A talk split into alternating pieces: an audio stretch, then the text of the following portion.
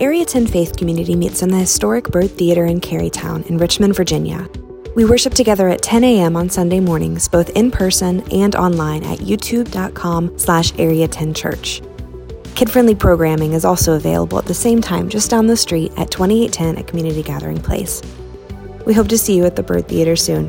Now, on to this week's message. Morning, how are you?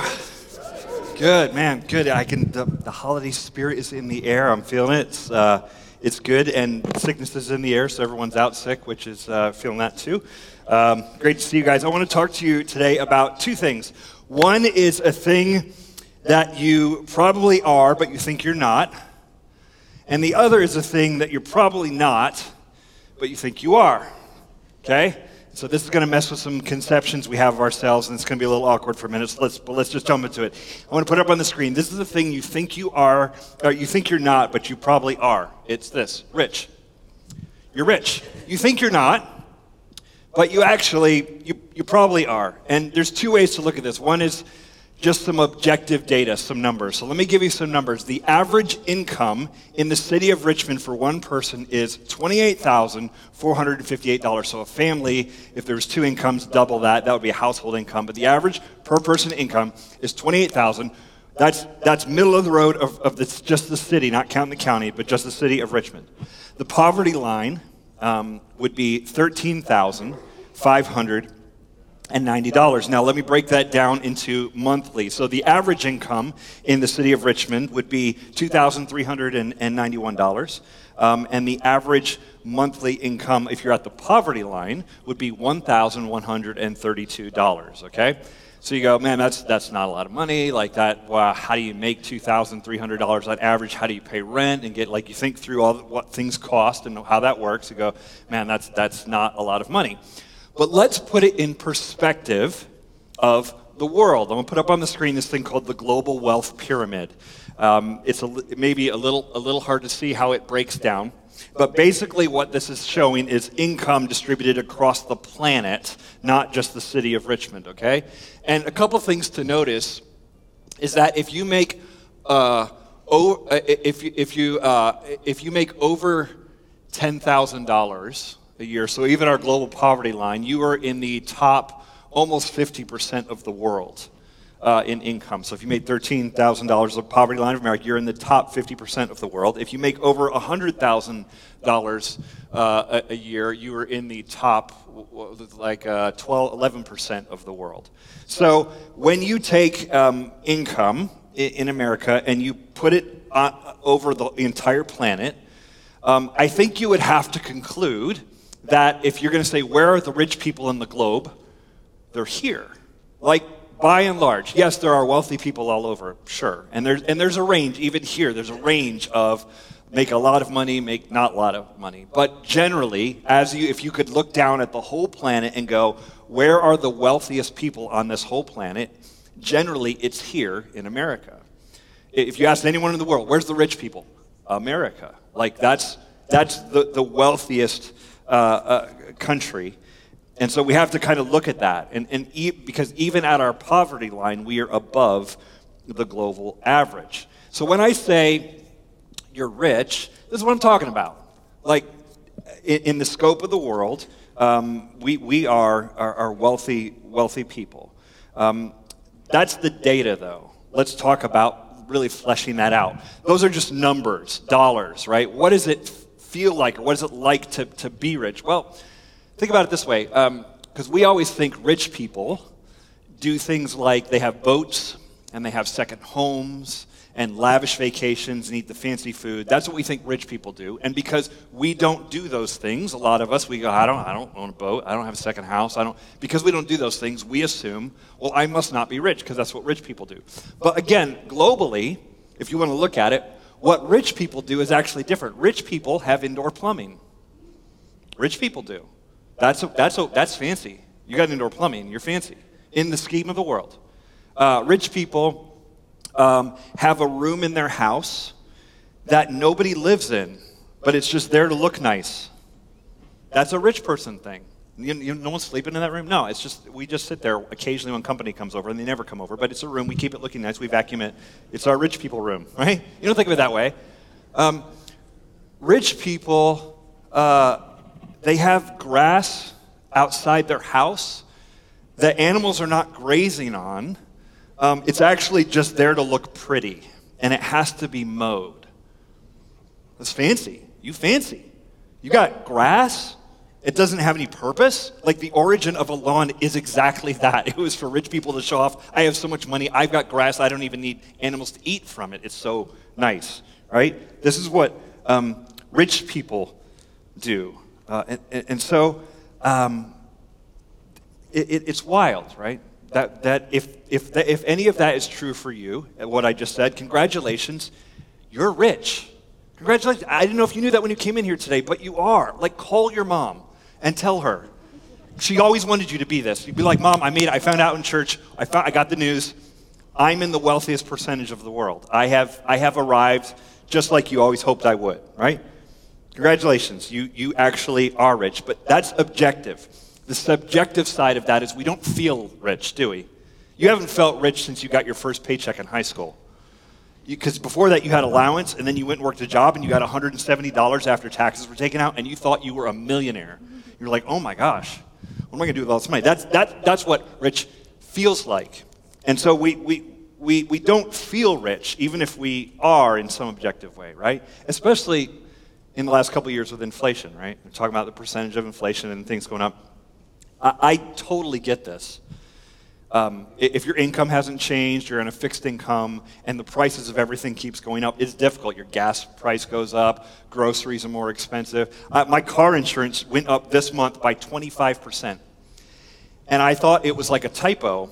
It never is, by the way. I called them and I was like, hey,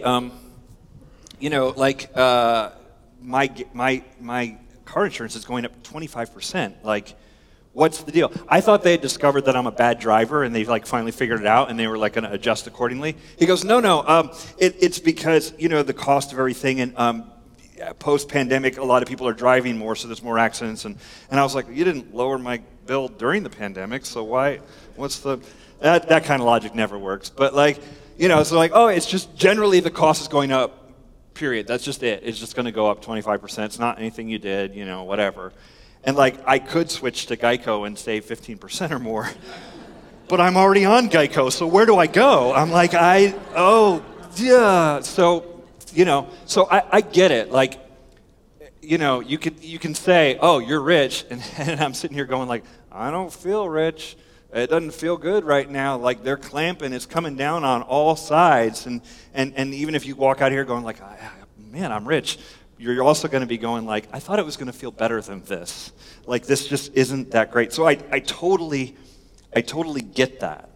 But the numbers don't lie. You're rich. In comparison to your neighbors, you may not be, and you may not feel that way. But as we look at the whole world, in this country, we are generally wealthy. Now, that could be awkward for you to think about. You've probably not thought about it that way. But there it is. Let me give you another one. So I said, there's a thing that you probably are that you think you're not, and that's rich. And there's a thing that you're not that you probably think you are. Here's the second thing. It's this. Generous. You and I think we are generous people, because what is the opposite of that? Well, it's greedy, and I'm pretty sure you don't think you're that. I haven't met the person who's come into my office and said, hey, Chris, I need to confess my sin. I'm greedy, and I have the sin of greed, and I just need to confess that. Nobody says that. Nobody thinks they are hoarding, greedy, they spend all the money on themselves, they're after all the money. People don't think they're that way. So we think, I'm not greedy, therefore I must be the opposite of that. I am generous, done, good, that's me. Because we value generosity, and we think we are generous. But if you are generous, there must be some data points to prove it, right? You must be able to produce something and go, I am generous, and here's how. Here's how I spend my time for other people. Here's how I give my money away. Here's how I spend the energy and the things I've been given to pour out for other people. You must be able to show something that says that you're generous. so my question is, are you actually generous, and what evidence do you have? I'm not judging you. I don't know your heart, okay? Let me just say this up front. I don't know your heart. I barely know my own. So I don't know where you're at. I just want you to ask yourself this question: am I a generous person? And follow that up with, how would you know if you're generous? How would you know? What evidence do you have? If you said to me, I'm a very strong person physically, I would say, can you bench 200 pounds or something? Like, what's the number? How do I know you're strong? You say you're strong, but how would we know? If you say, I'm a fast runner, I would be like, is your 40 time under 5 seconds? Like, fast. You said you're a fast runner. What do you show me? If you said, I'm good with my finances, I would want to know, tell me about percentages. Do you know where the percentage of your money goes? Like, you track and you budget and you're very careful. What evidence could you produce that you actually are the thing that you say you are? If you say, I'm a great worker at my job, okay. Do you say that, or is there evidence? Did you win Salesman of the Quarter? Did they give you an award at work? Did they compensate you more because they think you're doing a great job? Like, what is the evidence that says you are this thing? So if you say, hey, I'm a really generous person, the question I would ask is, what evidence do you have that you actually are? Because if you say you are something and you have no evidence for it, you're probably fooling yourself, right? So generous is something we say we are, and because it's something we want to be. We value generosity in ourselves and in others. Like, you hear this at funerals. Oh, he was so great. She was so wonderful. Would give you the shirt off of their back. I've never seen anybody do that, but it's the thing we say. And what we mean is, they're a generous, giving person. And we love that. We want that. I want that said about me when I die. I won't be there, but I just want people to say it when I'm gone. Like, hey, he was really a generous person. You want that. And you value it in other people. I want to be surrounded by people who are givers, not takers, don't you? Wouldn't it be better if your friends, family, coworkers were giving people, not taking all the time?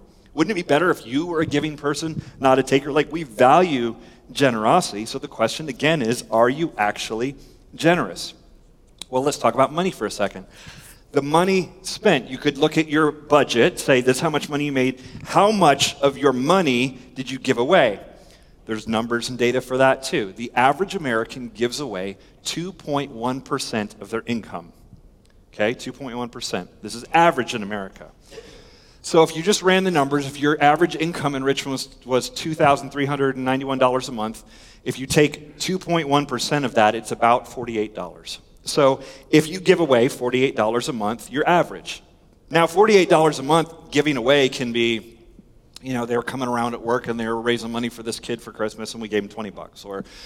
Or you went to they always get me this at Petco. They're like, would you like to donate $1 for the pet shelter? And I'm like, I don't like those dogs. I'm cold-hearted this way. I'm like, no, I'm not giving a pet. So, but if you, okay, you round up at the cashier, you know. They're like, will you? Okay. So you can get to $48 from $2,300 pretty quickly. So maybe that's where you're at. But if you give away about that, that's average. I wouldn't call that generous. That's just sort of average. That's just like what people do. Now the question of, are you generous, matters. Because it really affects how you show up in the world, for everybody. But I think if you're a follower of Jesus, it matters more. It's a discipleship question. Am I aligning my actions with what I say I believe? I say I love God, I love Jesus, I'm following him. What does that look like? Well, God is a generous giver. You see that throughout the scripture. He gave us the universe to enjoy. He gave us all the wonderful things of sunsets and lakes and the trees and the animals and all these things. He gives us all of this for us to enjoy. This is how he starts creation, is I'm going to create humanity and give them plenty, right? He gives us that. He gives us his spirit to live inside us. And then eventually he's going to give us a new heaven and a new earth. And so there's a future plan where God is constantly giving and is generous.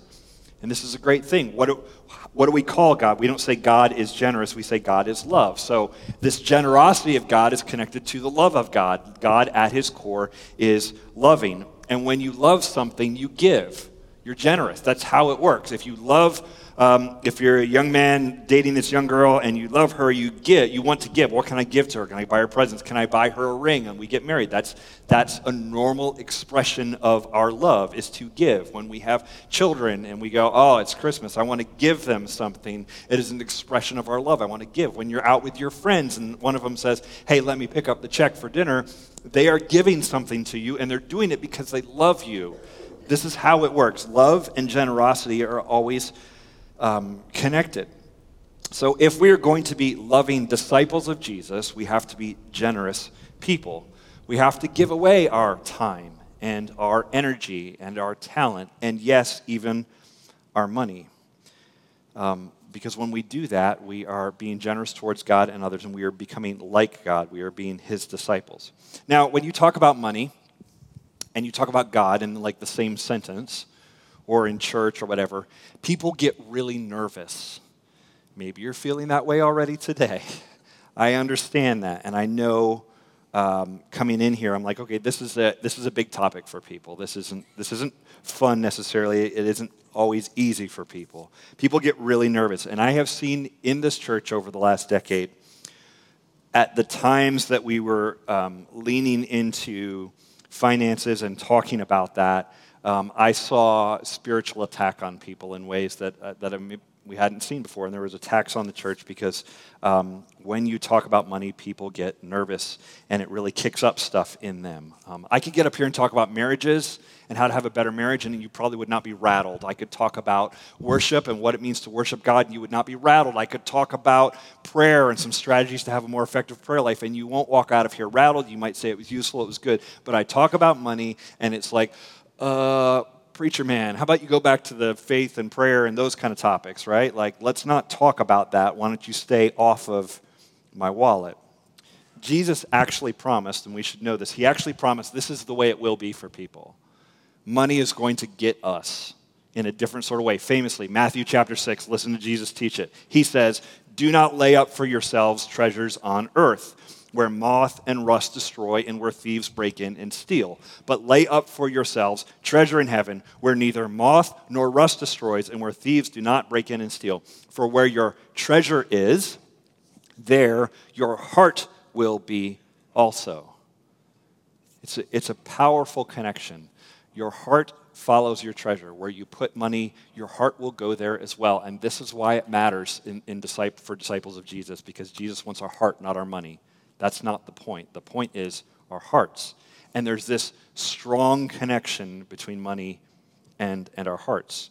And you know this. You've probably seen it. If you buy a nicer car, you care about it more. If you have a nicer house, you care about it more. And is it looking the way it should? And is it damaged? And do I need to repair it? Like, these things matter because you put money in them. It matters. If you invest in stocks or mutual funds or whatever, you care about those companies. Even if you don't know what the companies do, you care that they do more of it and make more money, because then as they make money, you make money. Like, you put money there, your heart goes there a little bit also. You understand this. This is why we, if you bet on sports, you're going to care how the sports team does. If you give someone an expensive gift, you care about their reaction and what it means to them, right? There's a heart connection when we spend money.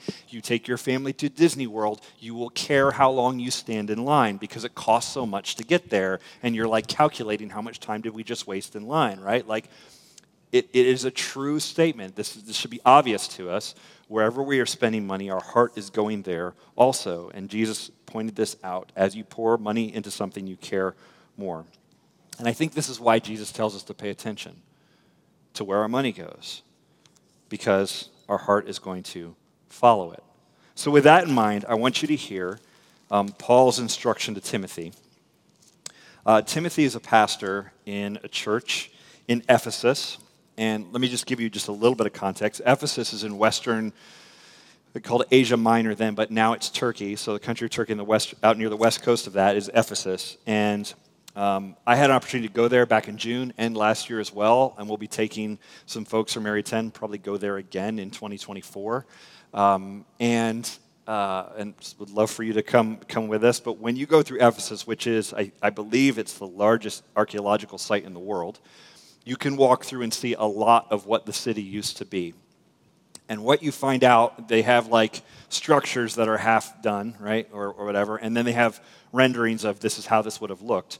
One of the things you'll notice is Ephesus was wealthy.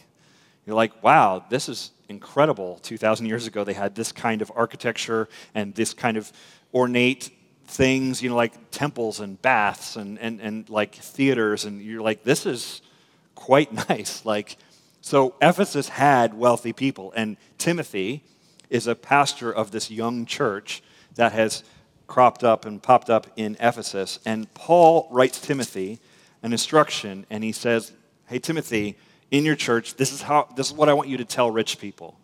Listen to what he says, 1 Timothy chapter 6, starting with verse 17. As for the rich in this present age, charge them not to be haughty, nor to set their hopes on the uncertainty of riches, but on God, who richly provides us with everything to enjoy. Okay, he starts with, as for the rich in this present age. This is why I wanted to start by reminding us that in the globe, we are the rich people. Because if you don't think you are, you will ignore everything he says here. You'll go, oh, the rich, that's somebody else. That's not me. Read it as if it's us. Just try it. Read it and go, okay, what does this say to me? He says, as for the rich, tell them not to be haughty, which is a Greek word that translates to, some translations will say haughty, some will say high-minded. I think arrogant is a pretty good word. If you've got money, don't be arrogant, don't be cocky about it. And notice where you are. Don't get full of yourself. And I think money can make you like that. I was talking to a friend of mine this week who's a CEO, and he makes really good money. And he said, I think making good money is poisonous to people if they don't have good character. If you lay money on top of good character, good things can come out of that. But if you don't have good character, adding money becomes very problematic. And he said, I've seen it go off track for a lot of people very quickly. And he said, also, it's very hard to develop good character when you have a lot of money. And I think Jesus said something similar to that also. I'm like, okay, that's really interesting. And this was talking to a guy who has a lot of money. There's something about your heart that can get messed up when you have a lot of money, and there's an arrogance that can come from it. I sold so much. I made money because I work really hard, and I just really killed it this quarter, and we just made a lot. Okay, true. You may have worked hard, and you may have sold really well, but a realistic understanding of your situation is you may have sold a lot because you have a really good product that's better than your competitors. You may have sold a lot because the market is what it is right now and your product is needed. Like, there's a lot of factors that go on. You happen to live in a country that financially rewards that kind of hard work, right? We go, I just worked really hard. That's why I made money. I'm just really good. I'm crushing it, whatever. And it's like, look, you probably don't work as hard as your granddaddy did, who like got up with the sun and like worked all day in a field or a farm or in a factory or something and didn't make near the money you make for sitting behind a laptop 4 hours a day, right? These are different things. I'm not begrudging anybody sitting behind a laptop. I also sit behind one. I'm just saying, let's have a realistic understanding of all the factors that are going on in the world that allow us to make good money and not get haughty or high-minded or arrogant about it and think that because we make good money, it's because we're just so awesome. It's not true. There's a lot of other things going on there. And so Paul says, hey, if there's people that are rich, remind them to not be arrogant about it. And he says, don't set their hope on riches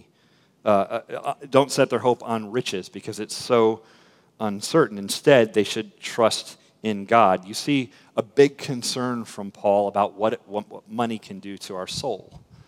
And when we put our hopes in it, when we trust our money and rather than trusting God. The reality is, and he mentions it here, the reality is money is uncertain. What does it take for it all to grind to a halt?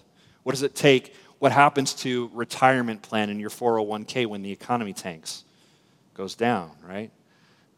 What happens when you get a diagnosis from a doctor that money won't fix? What can you do then? Steve Jobs had plenty of money, and he still died of cancer. He could have got the best treatment in the world, and he did, right? But at some point, All the money in the world will not save you. There's an uncertainty there, and especially, and I think we should know this from the last couple of years, it can be gone like that. The company can have a downturn. There can be layoffs. There are no guarantees. And so the reminder here is put your hope in God now. No matter how much you make, if you make nothing or if you make a ton, put your hope in God, not in money. It's not going to save you. So he says that to them. And then he says, hey, rich people, also do this. Verse 18, listen, he says, they are to do good, to be rich in what? Good works, to be generous and ready to share. Thus, this is what it does, storing up treasure for themselves as a good foundation for the future so that they may take hold of that which is truly life. There's a lot in there, but let's just unpack it. Be rich in good works. So being generous is not just money. And a lot of people want to push back immediately. I say, are you being generous? And they're like, well, I give my time to this. That's part of it, for sure. If we're talking about the heart, yes. Where do you give your time? Where do you give your energy? Where do you pour out your talent? Where do you pour out for people that are not you or your family? Where are you reaching out? So it is a conversation about money, but it's not just money, right? Generosity. But a lot of people want to say, I don't give money because I give time. And I guess I would push back a little on that and say, also, let's talk about the money. Not to say that giving of your time, because there are times in life, and there are seasons, and there are different things you're involved in where you can only give time and not money. I understand that. But let's at least also have the conversation about money, that he tells us to be generous, to do good works, but to also generously give and share to help out those who are in need, and not just spend on ourselves.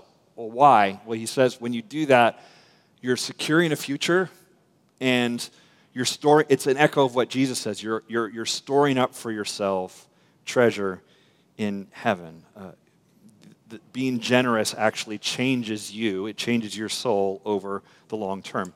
That sounds very foreign to us because we're accustomed to thinking of money and long term as something like retirement plans, like are you spending all your money this month? Well, no, I'm saving. What are you saving for? I'm saving for a couple years at the end of my life where I want to not work, and so I'm going to save, and I'm going to approach those years and be in good shape, and I'll be well taken care of, and I'll have the money, and because if I put it away now, I'll have it then, and all that kind of stuff. That is long-term planning. And if we think longer term, we start going, well, I want to make sure that my kids have something, so I'm going to save money and put it away, and then I'm going to give it to my kids when they're older and I die and all that. And so that's the long term that we think of. And Paul is going, think even longer term than that. You have eternity here. You when you die, you're going to live again. And not everybody believes that, but Christians do, that when we die, we will live again in eternity with God. And he says, think the long game here. How are you spending money that makes an impact on eternity? What are you doing with your money that helps people to know God, to grow closer to him, that affects your own soul and your character? Think about those kind of things. Giving and what giving does, what financial giving does, is it helps us to focus on eternity. So here's the challenge I have for you. My challenge is for you to think about today how you can give away money. It really in three ways: generously, intentionally, and sacrificially. So, generously first. When I say give generously, I mean give beyond the norm. If the average American is giving 2.1%, figure out how to give more than that. Because that would be generous, right? I'm going above and beyond. I can't name the percentage for you, but think about what does generous look like in my context. So give money away generously. Secondly, give money away intentionally. And when I say intentionally, a lot of our giving is haphazard. Our charitable giving especially is haphazard. Somebody made an emotional appeal. I saw a commercial and they asked for this. Somebody at work came by and a friend had a GoFundMe, so I gave money to that. And those are fine things. I'm not saying those are bad. But we challenge you to actually sit down with a budget and look at how much money you have and then intentionally give away a percentage of it and go, I'm going to give this money away. Like, period. At the beginning of the month, it is gone. It is going out. I'm not going to eat everything on the plate that God has given me. I'm going to portion these off and give it to others. As a way of honoring God and serving God and being a generous person, being intentional. Haphazard giving can feel good. It's a dopamine hit. Oh, I gave to that thing, and then they got the thing, and I'm so happy, and we meet the goal, and all that kind of stuff. But a lot of that kind of giving can often feel like it helps them, but it also makes us feel good, so it still ends up being a bit about us. When we give intentionally, it's a bit different than that. So actually, set aside money and give it away. The truth is, someone who intentionally budgets a percentage of their income to give away every month will give away more money than someone who haphazardly gives when they emotionally feel it. Even if the person who haphazardly gives has more money.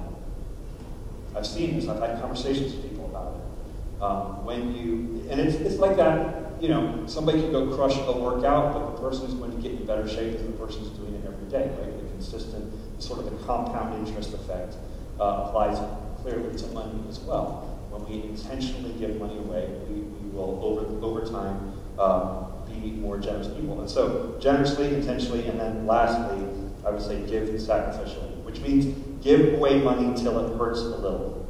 This is actually the underappreciated magic of generosity. When we give money away and we feel it a little bit, that changes your heart. I mean, how could it not? Money is so connected to your heart. When you are giving it away, it does something inside you. Change your heart. God wants our hearts, not our wallets. So let me talk about what this looks like briefly at our church. We're setting budget for 2023. In 2022, our budget was about $60,000 a month. We have a breakdown of that if that's something you want to see. But our budget has been $60,000 a month. And we have had ups and downs throughout the year, as we all have in our personal finance and all that. We have had ups and downs as a church, but we are in good shape to finish out the year and meeting budget. And we have some plans for 2023 of some new things that we want to get after. And there are opportunities in front of us. And the reason we're able to have the budget that we've had, and the reason we're able to make plans for the future, is that people here at this church, people who are sitting around right now, give generously. So thank you. People here give generously, but here's the percentage that is true in churches everywhere, and it's true here too.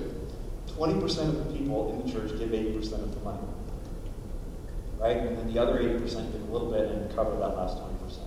That's true all over the place. It's also true here. So what that means is there's a smaller percentage of the church that does a lot of the heavy lifting and gives so that we can do what God has called us to do, and that's kind of how it works.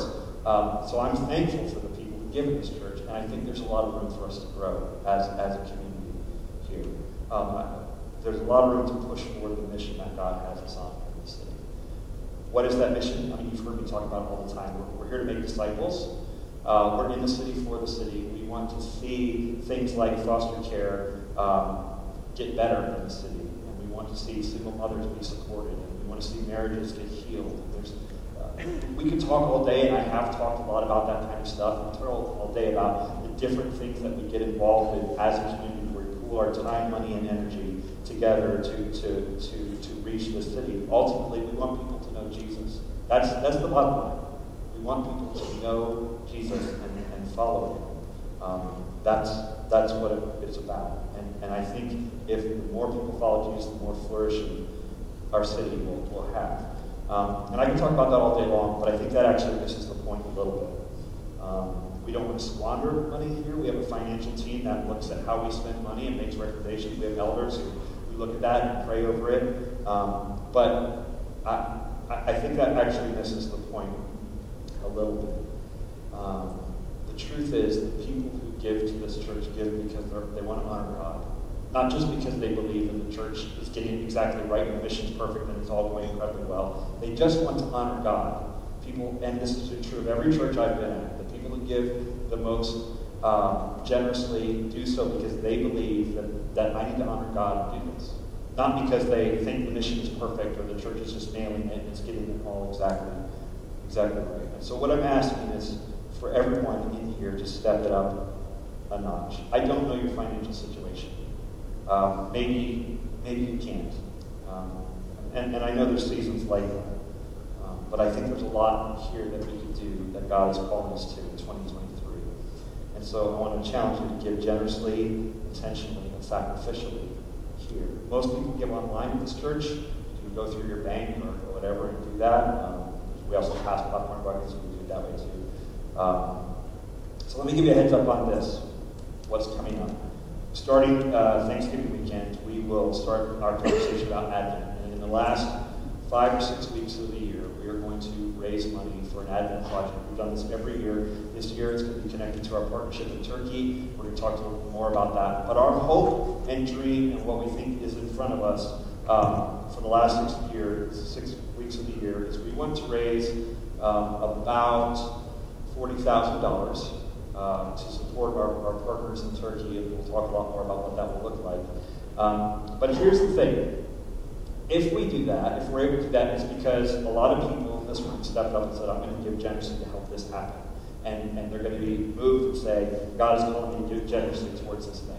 But here's what I want you to understand. We've done an Advent project like that every year for the last 14 years. Here's what you need to understand. The reason we can do that, the reason we can potentially raise that money next month, is because a lot of people quietly gave generously, intentionally, sacrificially every month. That's it. That's what happens.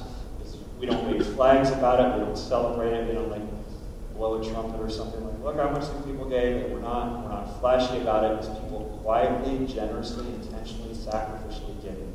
It sets us up to be in the position that we can actually do what we're hoping to do for Advent. So my challenge is to give generously here to this church.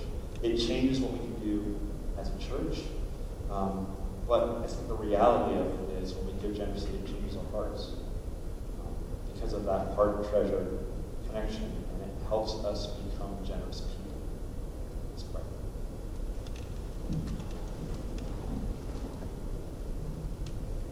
God, this is never an easy conversation for folks, for all of us to engage, to think about where our money goes, and does it matter more than just money? Does it affect other realities in our lives? And God, I think a lot of us have felt the pain associated with money, either not having enough or maybe having a lot and squandering it or getting ourselves into some trouble with it. There's a lot of pain, a lot of fights, and a lot of broken relationships that are a result of money.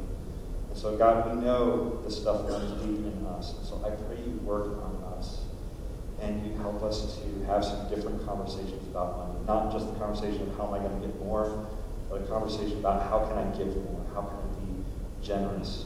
God, you have a bigger vision for this church than we have. You have a broader hope for this city than even we can imagine. And I pray you just use us as one piece of that to accomplish your will in this city, to see more people come to know you, more people give their lives to you. God, do your work today in us and through us. Thank you, Lord. Thank you for you being the generous giver. That is our model.